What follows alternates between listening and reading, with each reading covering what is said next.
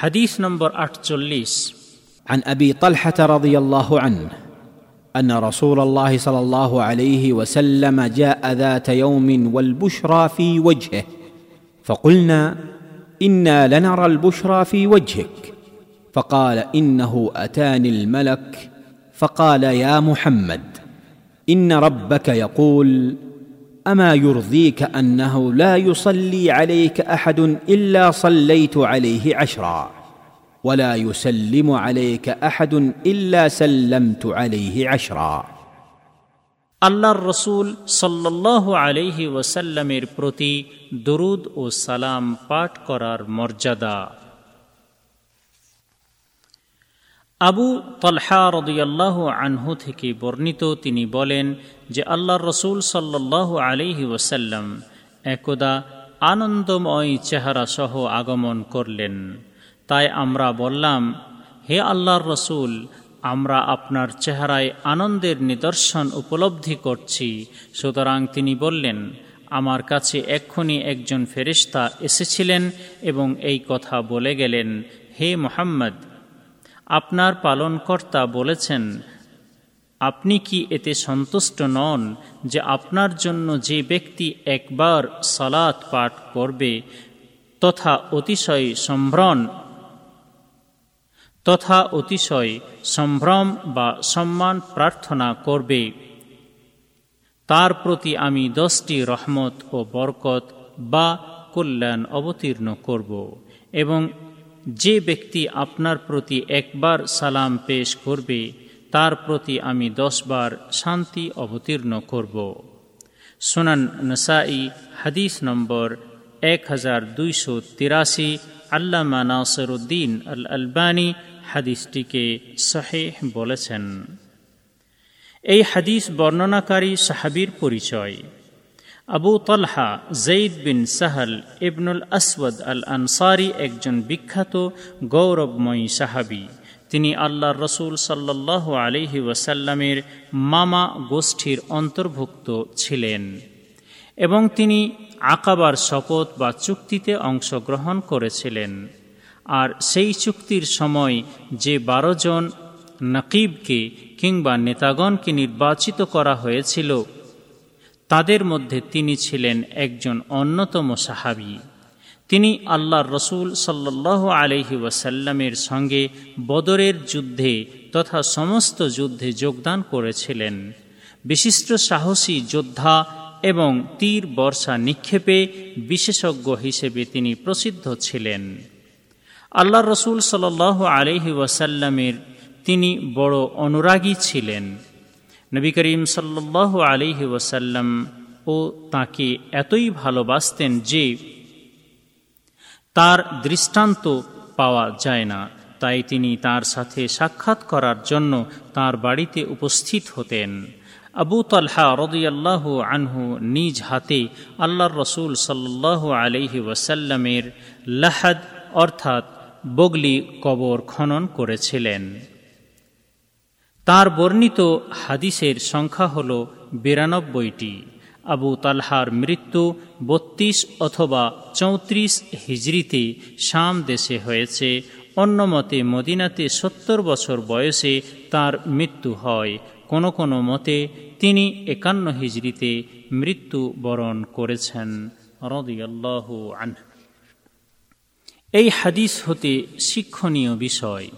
এক আল্লাহর রসুল মোহাম্মদ সাল্লাহ আলহি ওসাল্লামের প্রতি বেশি বেশি সলাত ও সালাম পাঠ করার প্রতি এই হাদিসটি উৎসাহ প্রদান করে তবে তার প্রতি সলাত বা দুরুদ পাঠ করার উত্তম পন্থা হল নিম্নরূপ اللهم صل على محمد وعلى ال محمد كما صليت على ابراهيم وعلى ال ابراهيم انك حميد مجيد اللهم بارك على محمد وعلى ال محمد كما باركت على ابراهيم وعلى ال ابراهيم انك حميد مجيد অর্থাৎ হে আল্লাহ আপনি মোহাম্মদকে ও তার পরিবার বর্গকে এমনভাবে সম্মানিত করুন, যেমনভাবে ইব্রাহিম ও তার পরিবার বর্গকে সম্মানিত করেছেন।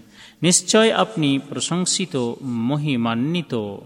হে আল্লাহ, আপনি মোহাম্মদকে ও তার পরিবার বর্গকে যে সম্মান বা মর্যাদা প্রদান করেছেন, সে সম্মান বা মর্যাদা এমনভাবে বলবৎ রাখুন, যেমনভাবে ইব্রাহিম ও তার পরিবার বর্গের সম্মান বা মর্যাদা বলবৎ রেখেছেন।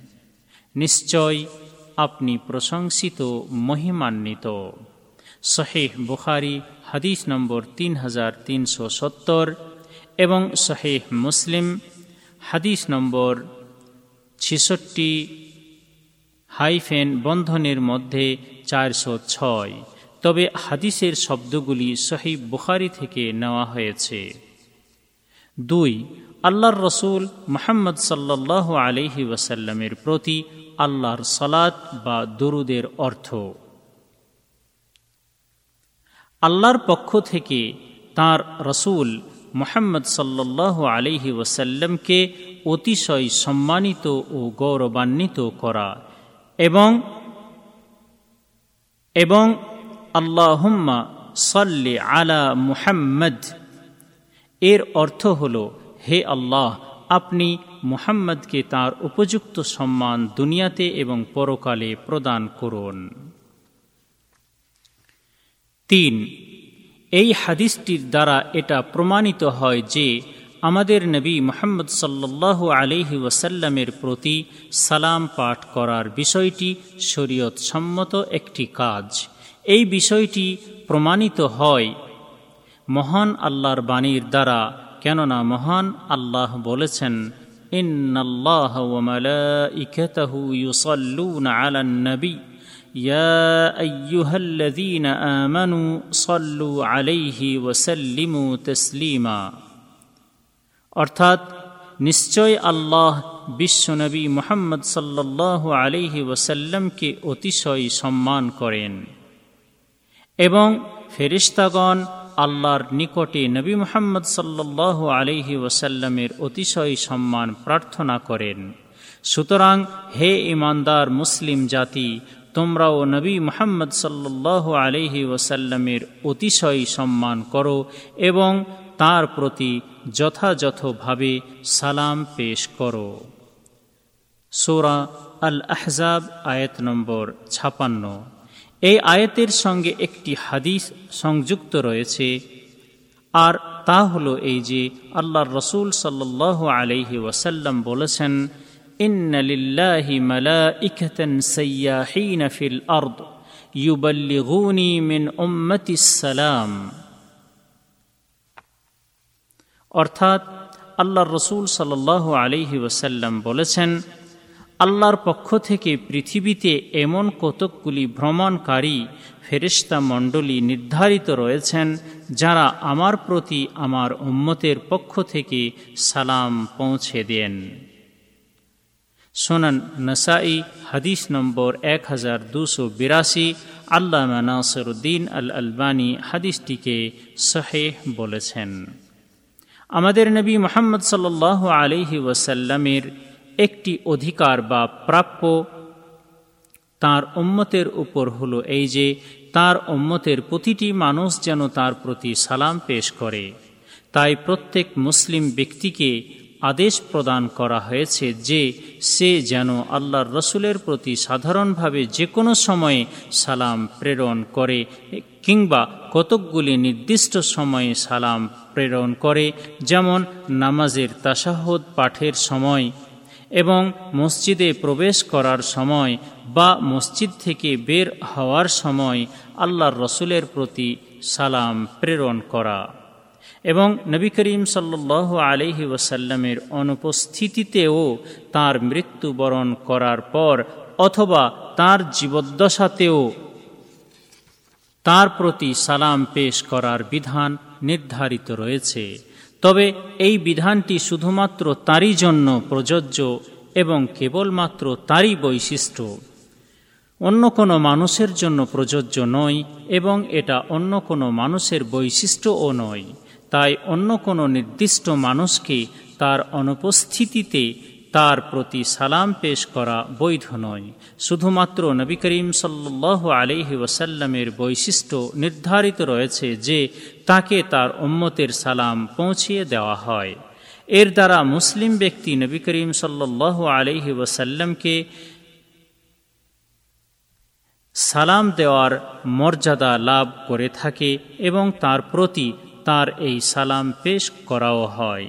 যদিও সে আল্লাহর রসুলের জীবদ্দশাতে তার সাথে সাক্ষাৎ করার জন্য পথের দূরত্ব অতিক্রম না করে থাকে, অথবা যদিও সে তার মৃত্যুবরণ করার পর তার কবরের নিকটে উপস্থিত না হয়ে থাকে।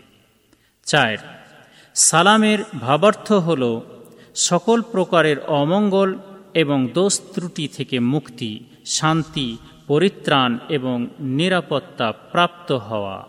পাঁচ আল্লাহর রসুল সাল্লাহ আলহি ওয়াসাল্লামের প্রতি অধিকতর সালাম প্রেরণ করার নিয়মটি হল এই যে, আসসালাম আলাইকা আyyুহান নবী ওরহমতুল্লাহি ওবরাকাত অর্থাৎ, হে নবী, আপনার প্রতি সর্বপ্রকার শান্তি, আল্লাহর করুণা ও তাঁর কল্যাণ অবতীর্ণ হোক, পাঠ করা।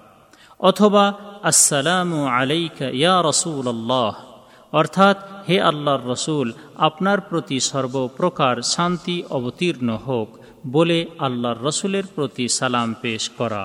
কিংবা, আসসালামু আলাইকা ইয়া নবী আল্লাহ অর্থাৎ, হে আল্লাহর নবী, আপনার প্রতি সর্বপ্রকার শান্তি অবতীর্ণ হোক, পাঠ করে আল্লাহর রসুলের প্রতি সালাম পেশ করা উচিত।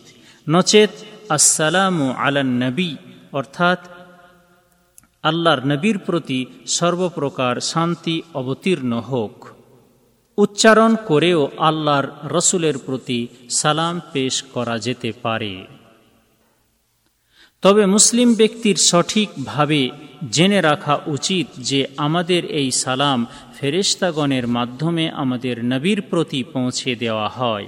যেমন এর পূর্বে উল্লিখিত হাদিসটির দ্বারা এই বিষয়টি প্রমাণিত হয়েছে।